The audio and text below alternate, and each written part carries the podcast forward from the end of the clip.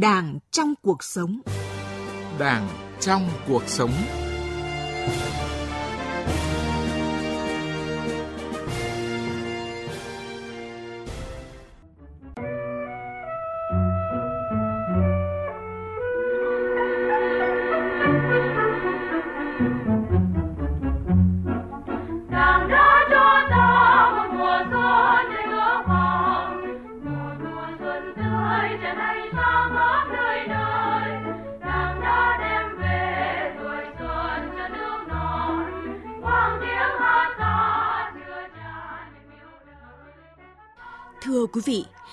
Đây 91 năm, lãnh tụ Nguyễn Ái Quốc triệu tập và chủ trì hội nghị thành lập Đảng dẫn tới sự ra đời của Đảng Cộng sản Việt Nam ngày 3 tháng 2 năm 1930. Đây là một bước ngoặt lịch sử vĩ đại. Từ đây, cách mạng Việt Nam có một đảng cách mạng chân chính dẫn đường cho toàn dân đứng lên đánh đổ ách áp bức bóc lột của thực dân phong kiến, đem lại độc lập cho dân tộc, ấm no, tự do, hạnh phúc cho nhân dân. Từ khi thành lập đến nay, Đảng luôn thể hiện rõ là một đảng cách mạng chân chính, hội tụ sức mạnh của dân tộc, của giai cấp, là đội tiên phong của giai cấp công nhân và của dân tộc Việt Nam. Những thành tựu to lớn của cách mạng Việt Nam suốt 91 năm qua đã minh chứng cho tầm vóc, bản lĩnh, trí tuệ của Đảng trên con đường lãnh đạo xây dựng đất nước Việt Nam hùng cường, vững bước tiến lên chủ nghĩa xã hội. Đặc biệt, một sự kiện trọng đại của Đảng ta, đất nước ta – đó là Đại hội đại biểu toàn quốc lần thứ 13 của Đảng Cộng sản Việt Nam vừa thành công tốt đẹp sau hơn một tuần làm việc. Trong bài phát biểu tại đại hội, Tổng Bí thư Chủ tịch nước Nguyễn Phú Trọng đã nhấn mạnh rằng đất nước ta chưa bao giờ có được cơ đồ, tiềm lực, vị thế và uy tín như ngày nay. Đây là niềm tự hào, động lực, nguồn lực quan trọng, là niềm tin để toàn Đảng, toàn dân và toàn quân ta vượt qua mọi khó khăn thách thức, tiếp tục vững bước trên con đường đổi mới toàn diện, đồng bộ, phát triển nhanh và bền vững đất nước. Nhìn lại những dấu son trong lịch sử để hướng đến tương lai. Đây là nội dung của chương trình Đảng trong cuộc sống hôm nay với chủ đề Từ Quốc dân Đại hội Tân Trào đến Đại hội Đảng Toàn quốc lần thứ 13 với sự tham gia của khách mời là Phó Giáo sư Tiến sĩ Nguyễn Mạnh Hà, nguyên Viện trưởng Viện Lịch sử Đảng. Vâng ạ, trước hết thì cảm ơn ông đã nhận lời tham gia chương trình của chúng tôi ạ. Vâng, à, xin kính chào quý vị thính giả của Đài Tiếng Nói Việt Nam. Đảng trong cuộc sống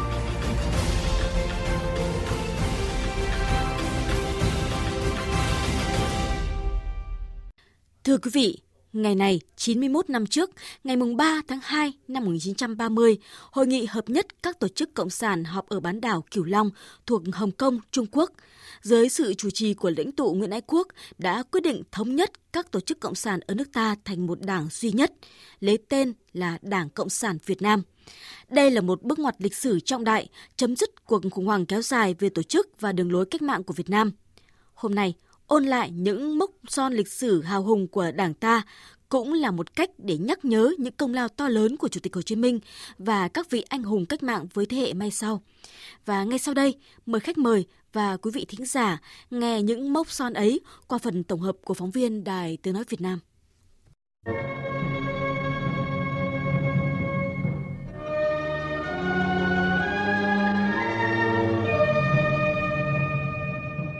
Vừa mới ra đời, Đảng đã tổ chức và lãnh đạo phong trào cách mạng 1930-1931 mà đỉnh cao là Xô Viết Nghệ Tĩnh. Phong trào đã làm dung chuyển chế độ thống trị của đế quốc Pháp và Tây Sai. Dưới sự lãnh đạo của Đảng, quần chúng cách mạng đã vùng dậy trừng trị bọn cường hào phản động tay sai thực dân Pháp, thành lập chính quyền cách mạng ở một số nơi theo hình thức Xô Viết. Tháng 8 năm 1945, trước thời cơ chiến lược ngàn năm có một, dưới sự lãnh đạo của Đảng Cộng sản Đông Dương, đứng đầu là Chủ tịch Hồ Chí Minh, nhân dân Việt Nam tiến hành cuộc tổng khởi nghĩa long trời lở đất, giành chính quyền trong cả nước, dựng lên một mốc son trói lọi trong dòng chảy lịch sử dân tộc. Cách mạng tháng 8 thắng lợi đã đưa dân tộc Việt Nam bước sang kỷ nguyên mới, kỷ nguyên độc lập dân tộc gắn liền với chủ nghĩa xã hội. Nhân dân ta từ thân phận nô lệ đã trở thành người làm chủ đất nước, làm chủ vận mệnh của mình. Sau khi bị lật đổ quyền cai trị trên toàn cõi Đông Dương, thực dân Pháp với sự che chở của quân Anh đã âm mưu quay lại xâm lược nước ta một lần nữa. Ngày 23 tháng 9 năm 1945, thực dân Pháp chiếm Sài Gòn, mở đầu cuộc xâm lược Việt Nam lần thứ hai. Nhân dân ta, dưới sự lãnh đạo của Đảng, lại đứng lên kháng chiến chống thực dân Pháp. Qua 9 năm trường kỳ kháng chiến, dưới sự lãnh đạo của Đảng Cộng sản Việt Nam, đứng đầu là Chủ tịch Hồ Chí Minh, chúng ta đã giành được những thắng lợi to lớn, giữ vững chính quyền nhân dân non trẻ, đánh đuổi thực dân Pháp, lập lại hòa bình ở miền Bắc. Sau khi hiệp định Geneva được ký kết, miền Bắc hoàn toàn giải phóng, nhân dân ta bắt tay vào xây dựng, khôi phục kinh tế, văn hóa, xây dựng chủ nghĩa xã hội. Trong khi đó ở miền Nam, đế quốc Mỹ phá hoại hiệp định Geneva. Nhiệm vụ của Đảng ta trong giai đoạn này hết sức nặng nề, đó là phải lãnh đạo cách mạng Việt Nam tiến hành đồng thời hai nhiệm vụ chiến lược gồm cách mạng dân tộc, dân chủ, nhân dân ở miền Nam và cách mạng xã hội chủ nghĩa ở miền Bắc. Thắng lợi to lớn trong cách mạng dân tộc, dân chủ, nhân dân là đại thắng mùa xuân năm 1975 với chiến thắng 30 tháng 4 lịch sử, giải phóng hoàn toàn miền Nam, thống nhất đất nước. Thắng lợi của cuộc kháng chiến chống Mỹ cứu nước đó là đỉnh cao của bản anh hùng ca về lòng yêu nước và tự hào dân tộc, là một trong những chiến thắng vĩ đại nhất trong lịch sử chống ngoại xâm của dân tộc Việt Nam, một trong những thắng lợi vĩ đại của dân tộc Việt Nam trong thế kỷ 20. Thắng lợi đó đã chấm dứt 117 năm chống lại các thế lực thực dân đế quốc xâm lược, hoàn thành sự nghiệp giải phóng miền Nam, thống nhất đất nước. Với bản lĩnh và trí tuệ của Đảng ta được thể hiện trong suốt chiều dài của lịch sử dựng nước và giữ nước. Sau khi non sông thu về một mối, Đảng tiếp tục lãnh đạo nhân dân xây dựng chủ nghĩa xã hội trên phạm vi cả nước. Sự nghiệp đổi mới toàn diện về chính trị, kinh tế, văn hóa xã hội do Đảng khởi xướng và lãnh đạo từ năm 1986 đã được nhân dân đồng tình và ủng hộ. Đến nay, qua hơn 35 năm thực hiện đường lối đổi mới do Đảng khởi xướng và lãnh đạo, với sự nỗ lực của toàn Đảng, toàn dân, toàn quân, đất nước ta đã đạt được những thành tựu to lớn và có ý nghĩa lịch sử.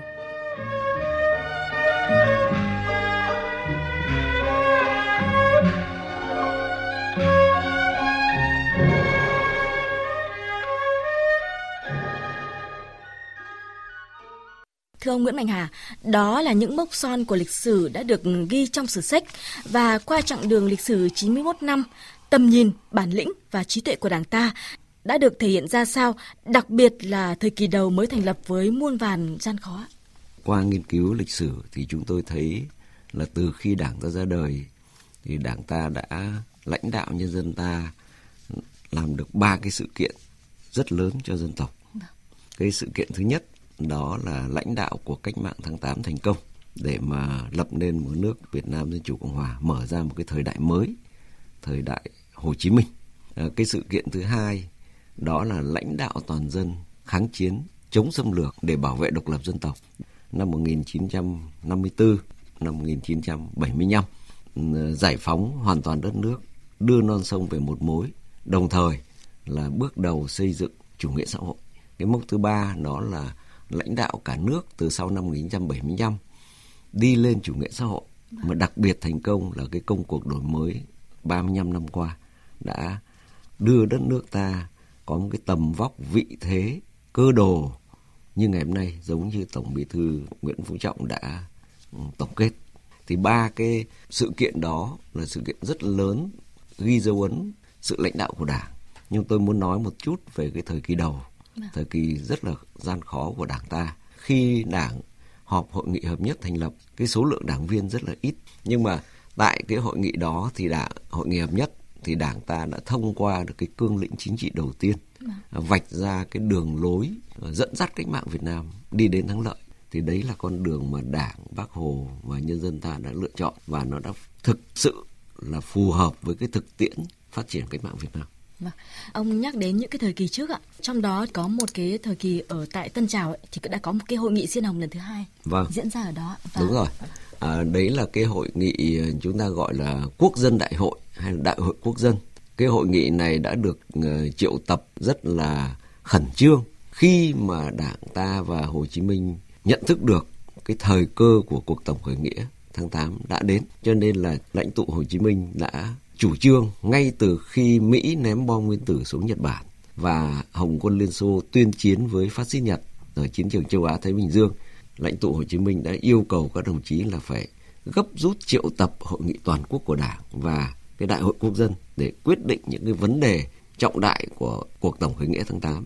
Thì cái đại hội quốc dân đó được tổ chức ngay sau khi cái hội nghị toàn quốc của Đảng kết thúc tại cái đình Tân Trào. Được Tham dự đại hội ờ, đó thì có khoảng 60 đại biểu nhưng đại diện cho ba miền Trung Nam Bắc và kiều bào của nước ngoài. Vâng. Và đại hội đã đưa ra những quyết sách rất quan trọng.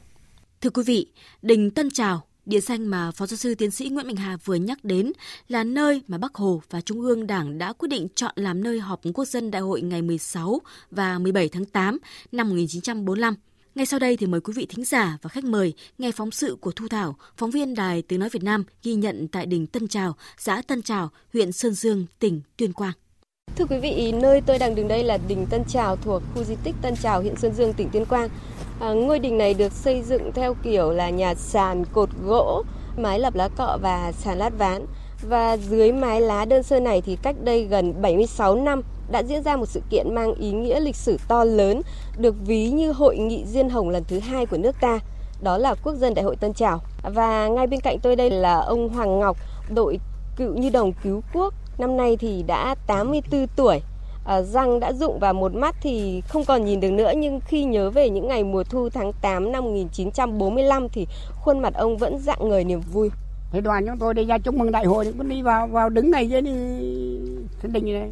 Chúng tôi là đoàn đại biểu của làng Kim Long, tức là thôn Tân Lập, gồm có nam phụ lão ấu. Thì chúng tôi trong đoàn thiếu nhi là cứu quốc phải nói là bác hồ là một người thiên tài có bản lĩnh trí tuệ và đã đưa ra hoạch định được cái chính sách chủ trương đường lối đúng cho đảng ta cho các mẹ ta. Từ trí tuệ bản lĩnh bác tập hợp được tất cả những nhân tài về thì mới tổ chức được cái quốc dân đại hội tân gạo này thì nó như một cái hội nghị dân hồng mang lại độc lập tự do cho nước ta Thưa quý vị, những ký ức gần 76 năm của ông Hoàng Ngọc đã được các hướng dẫn viên ở khu di tích lịch sử Tân Trào giống như là chị Lò Thị Tâm ghi nhớ và kể lại cho các thế hệ sau về những giá trị lịch sử, về bản lĩnh và trí tuệ của Chủ tịch Hồ Chí Minh cũng như của Đảng ta lúc đó. Đại hội ngày hôm đó có thông qua được 10 chính sách lớn của mặt trận Việt Minh, đặc biệt có thông qua được lệnh tổng khởi nghĩa của Đảng. Ngày hôm đó còn có thành lập được Ủy ban Dân tộc Giải phóng, tức là chính phủ trung ương lâm thời do Hồ Chí Minh làm chủ tịch, phó chủ tịch là đồng chí Trần Huy Liệu.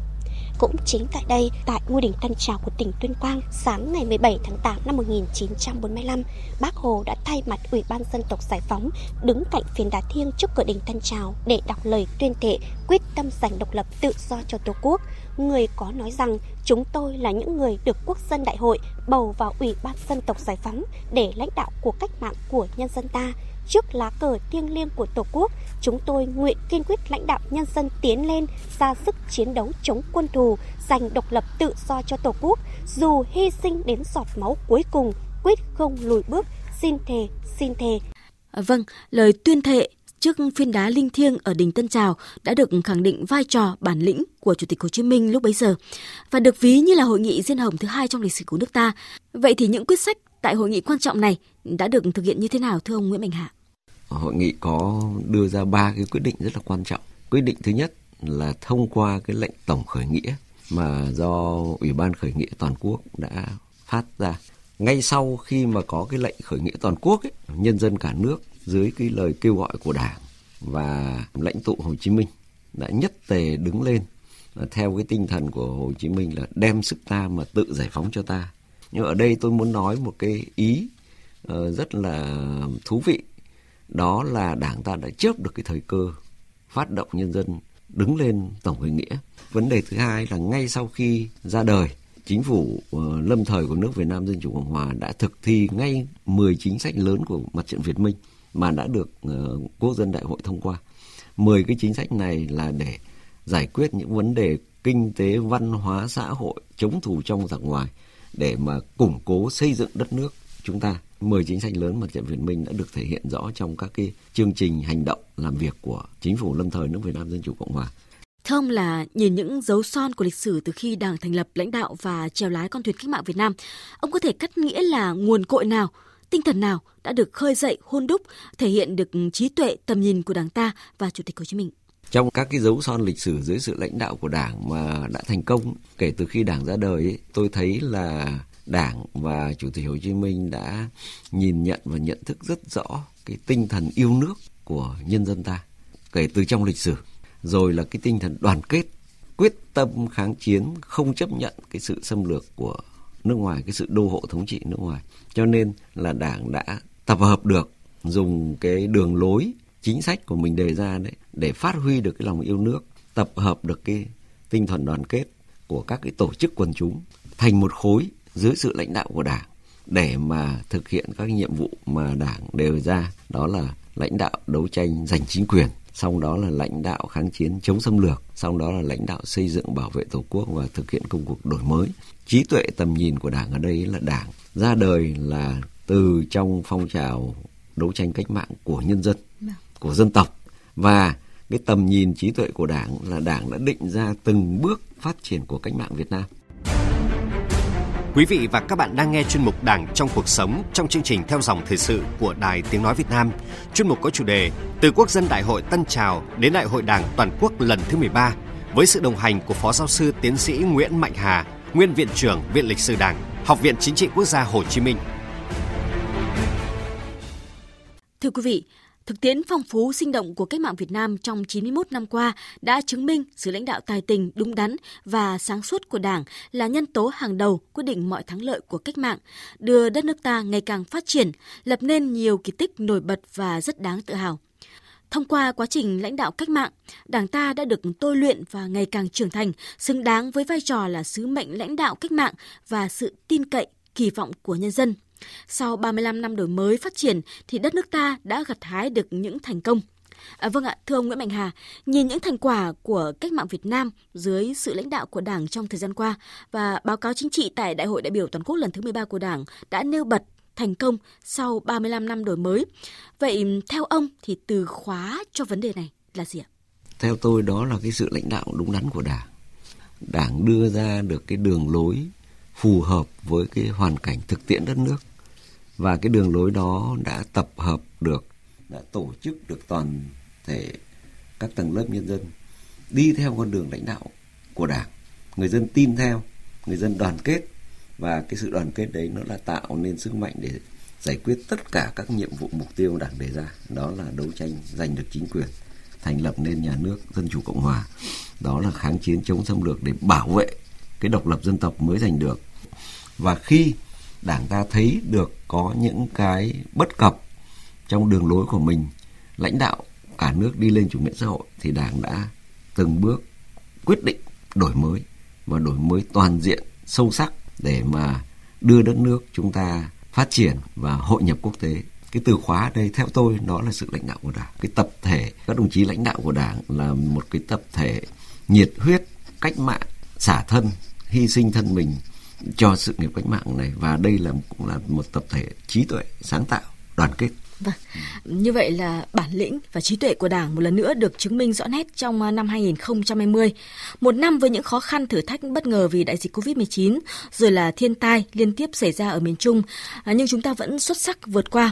Và kết thúc trong năm 2020 thì Việt Nam là đất nước mà được bạn bè quốc tế nhắc đến với một điểm sáng trong tăng trưởng kinh tế và là hình mẫu trong việc phòng chống dịch bệnh. Ông có bình luận gì về điều này? Vâng, năm 2020 qua đi với thế giới là một cái năm rất là tồi tệ phải nói là như vậy. Bởi vì suốt cả năm 2020 và cho đến tận bây giờ là thế giới đã phải trải qua một cái cơn đại dịch. Cái cơn đại dịch này nó có cái sức tàn phá ảnh hưởng cực kỳ sâu rộng. Nhưng đối với Việt Nam Việt Nam chúng ta cũng bị ảnh hưởng của đại dịch cũng từng có những cái đợt dịch. Và thậm chí là chúng ta trong này. Ờ, mấy ngày vừa qua là cái đợt dịch thứ ba đang bùng phát trên diện rộng. Nhưng mà chúng tôi hoàn toàn có một cái niềm tin vâng. là Việt Nam chúng ta cũng sẽ lại khống chế được đại dịch. Bởi vì chúng ta có một cái quyết tâm có sự đồng thuận từ lãnh đạo cao nhất của Đảng và Nhà nước ban chấp hành trung ương đến người dân. Cái ý thức trách nhiệm của người dân chúng ta rất là tốt. Mà điều đó nó thể hiện được một cái ý thức chính trị nó thể hiện được cái sự vào cuộc của tất cả các thành tố của cái hệ thống chính trị của chúng ta chính vì thế cho nên là chúng ta rất là tự hào với thế giới à, Vâng ạ, như ông vừa nói thì niềm tin ấy được xây dựng bởi thực tiễn đang diễn ra tại đất nước ta. Và trong quá trình lãnh đạo, trèo lái con thuyền cách mạng thì Đảng ta đã trải qua bao nhiêu thăng trầm của lịch sử. Bên cạnh những thành tựu thì Đảng ta cũng không tránh khỏi những khuyết điểm sai lầm. Nhưng với tinh thần là tự xây dựng, tự chỉnh đốn, Đảng ta đã nhìn nhận và lắng nghe ý kiến phản hồi từ nhân dân, từ đó đề ra những biện pháp để sửa chữa đúng đắn kịp thời và công khai phê bình, nhận khuyết điểm trước nhân dân, quyết tâm sửa chữa và sửa chữa có kết quả. Đây cũng chính là bản lĩnh của Đảng ta. Thông Nguyễn Mạnh Hà, ông nghĩ sao về điều này? Nếu mà một đảng mà không dám nhận khuyết điểm và không quyết tâm sửa chữa thì như chủ tịch Hồ Chí Minh nói đó là một đảng hỏng bởi vì là đảng ta thực ra là tập hợp của những con người mà con người thì không phải ai cũng nhân vô thập toàn. Đẹp tập thể đảng cũng có lúc có khuyết điểm. Và các cá nhân hợp thành cái tổ chức đảng đấy cũng có những khuyết điểm. Thì đây là một cái điều bình thường. Mà nhất là trong những cái thời khắc ừ, rất là quan trọng hiểm nghèo của cách mạng ấy thì cái bản lĩnh rồi là cái trí tuệ rồi cái suy nghĩ thậm chí cả những cái yếu hèn của người cán bộ người đảng viên cũng bộc lộ ra Vâng. thì chính đó là cái sự khuyết điểm những cái hạn chế của họ thế nhưng mà đảng ta luôn luôn xác định phải thực sự nhận thức được tình hình Vâng. thực sự nhận thức được những việc đã làm được và những việc không làm được thậm chí cả những khuyết điểm Vâng. để mà đấu tranh phê bình và tự phê bình cùng nhau nhận rõ để mà phát triển rõ ràng trong cái thời gian vừa qua nhất là từ đại hội khóa 11 đến nay thì đảng ta đã rất chú trọng cái khâu chỉnh đốn xây dựng đảng này. Vâng. khắc phục được cái khâu yếu này thì đảng sẽ trở nên mạnh hơn. Ở đây chúng tôi cũng càng ngày càng tâm đắc một cái ý là đảng ngày càng lắng nghe cái ý kiến phản biện của người dân. Đảng mà nghe dân thì, thì người dân đã thấy đây là đảng của mình. Vâng. còn nếu đảng không nghe dân người dân phản ánh như thế thì rõ ràng người dân họ sẽ nhìn đảng một cách nó khác và họ sẽ không tin theo nữa trong thời gian gần đây thì cái mối quan hệ gắn bó giữa đảng và dân là ngày càng gắn bó hơn Ngược dòng lịch sử vào năm 1945 tại đỉnh Tân Trào, diễn ra Đại hội Quốc dân đã bầu ra Ủy ban Giải phóng Dân tộc, tức là chính phủ lâm thời của nước Việt Nam Dân Chủ Cộng Hòa và nhất trí tôn vinh Chủ tịch Hồ Chí Minh làm chủ tịch.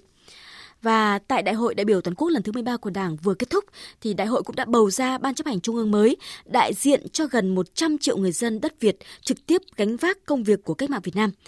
Từ Quốc dân Đại hội Tân Trào đến Đại hội Đảng toàn quốc lần thứ 13 thì công tác nhân sự luôn được ví là rường cột của mọi rường cột.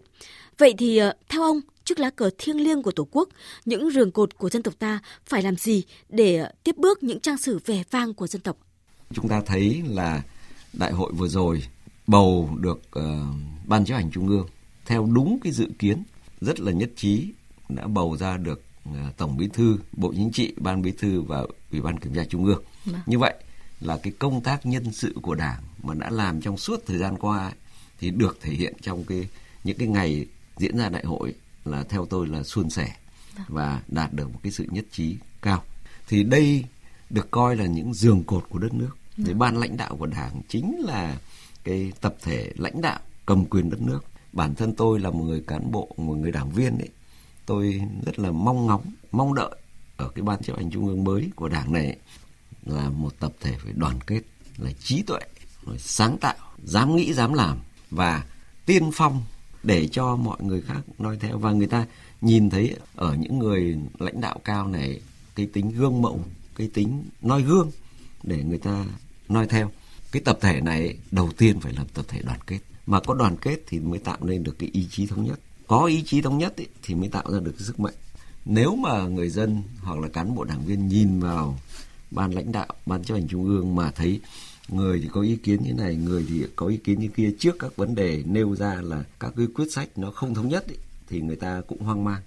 Thưa ông là việc lựa chọn và bầu ra những người tiêu biểu xứng đáng là những người lo cho dân, cho nước mới chỉ là bước đầu của quá trình cống hiến của mỗi người như kỳ vọng của chúng ta. Vâng. Và thực tế thì nhiệm kỳ vừa qua thì Đảng ta cũng đã phải xử lý rất nhiều trường hợp nhân sự cấp cao vi phạm. Từ bài học đó thì theo ông, Đảng cũng cần rút ra bài học gì trong công tác quản lý giáo dục tư tưởng của đội ngũ cán bộ?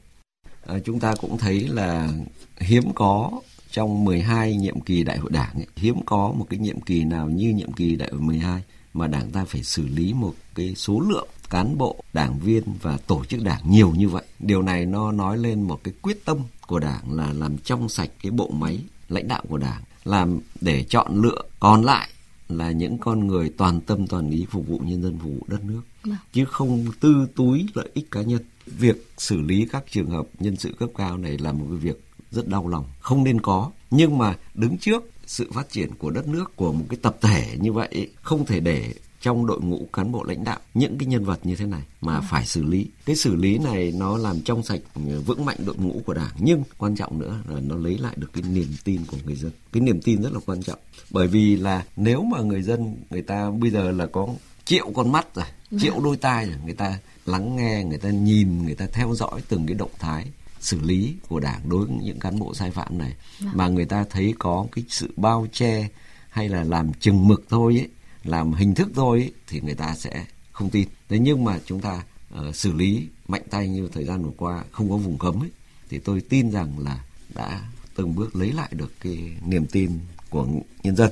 Thì cái bài học ở đây trong cái nhiệm kỳ vừa qua là một là chính là cái bài học phải kiên quyết xử lý những cán bộ sai phạm. Nhưng cái hai là công tác cán bộ cũng phải xem lại các quy trình năm bước như thế đã chặt chẽ chưa vẫn đây đó vẫn còn rất nhiều các cái trường hợp công tác cán bộ khi mới đưa lên là dư luận đã nói là không không ổn rồi Vâng. ví dụ như là con ông cháu cha một người làm quan cả họ được nhờ đề cử vào vị trí này đề cử vị trí khác trong khi người ta chưa thể hiện được cái Năng cống hiến đảng. năng lực kinh nghiệm Vâng. của người ta thì cái quy trình này theo tôi vẫn nên có từng bước thôi chứ không nên đưa một cái con người lên vị trí lãnh đạo cao như là một cái quy trình mà như phóng tên lửa ấy. là người ta chưa trải qua các cái cương vị công tác, người ta chưa có kinh nghiệm thì rõ ràng là người ta mắc sai phạm là là là rất là dễ À, trong bài phát biểu tại Đại hội Đảng lần thứ 13 thì Tổng Bí thư Chủ tịch nước Nguyễn Phú Trọng đã nhấn mạnh là để thực hiện được các định hướng cho tương lai thì cần tiếp tục nắm vững và xử lý tốt các quan hệ lớn như là giữa đổi mới, ổn định và phát triển, giữa đổi mới kinh tế và đổi mới chính trị, giữa tuân theo các quy luật thị trường và bảo đảm định hướng xã hội chủ nghĩa, giữa Đảng lãnh đạo, nhà nước quản lý và nhân dân làm chủ. Và đặc biệt là mối quan hệ mới được bổ sung lần này, đó là mối quan hệ giữa thực hành dân chủ và tăng cường pháp chế, đảm bảo kỷ cương xã hội. Vậy theo ông thì để có được sự hài hòa ấy thì chúng ta cần phải làm gì ạ? À, đây thực ra là những cái mối quan hệ mà trong cương lĩnh xây dựng đất nước trong thời kỳ quá độ lên chủ nghĩa xã hội được thông qua tại đại hội đại biểu toàn quốc lần thứ 11 của Đảng có 8 cái mối quan hệ. Nhưng mà lần này Đảng ta nhấn mạnh một cái mối quan hệ đó là thực hành dân chủ và tăng cường pháp chế để xây dựng với nhà nước pháp quyền xã hội chủ nghĩa. Tất cả các tổ chức chính trị xã hội và mọi cá nhân đều nằm dưới cái sự điều chỉnh của pháp luật. Nhà nước một nhà, nhà nước pháp quyền xã hội chủ nghĩa do đảng lãnh đạo để mà đảm bảo được cái dân chủ cho người dân đảm bảo cái kỷ cương xã hội. Mà một xã hội có kỷ cương có dân chủ ấy thì mới là một xã hội hiện đại phát triển để đạt được những mục tiêu đã đề ra và kiên định trên con đường mà Đảng ta đã chọn thì sẽ có những cái thách thức khó khăn nhất định. Đó là các thế lực thù địch chống phá bằng nhiều thủ đoạn, hình thức tinh vi. Vậy theo ông thì làm thế nào để chúng ta có thể tìm được một cái loại vaccine mà phòng chống được cái loại dịch bệnh này cái sự chống phá của các thế lực thù địch ngày càng tinh vi càng ờ, rộng đảng đã ra nghị quyết số 35 là bảo vệ cái nền tảng tư tưởng của đảng đấu tranh chống lại các cái luận điệu sai trái bóp méo phủ nhận lịch sử và phủ nhận cái sự lãnh đạo của đảng. Thì tôi thấy rõ ràng là đảng ta nhận thức được cái tầm quan trọng của cái công cuộc đấu tranh chống các thế lực thù địch. Theo mong muốn của tôi là muốn cái cuộc đấu tranh đấy chống các thế lực thù địch hiệu quả thì chúng ta phải làm mấy việc. Cái việc thứ nhất là nhận rõ những cái quan điểm của các thế lực thù địch là như nào, phải công khai các cái quan điểm nó ra. Cái thứ hai ấy là bảo vệ nền tảng tư tưởng của đảng là bảo vệ những cái gì? Nền tảng tư tưởng như của đảng ta đó là chủ nghĩa mark lenin, là tư tưởng Hồ Chí Minh.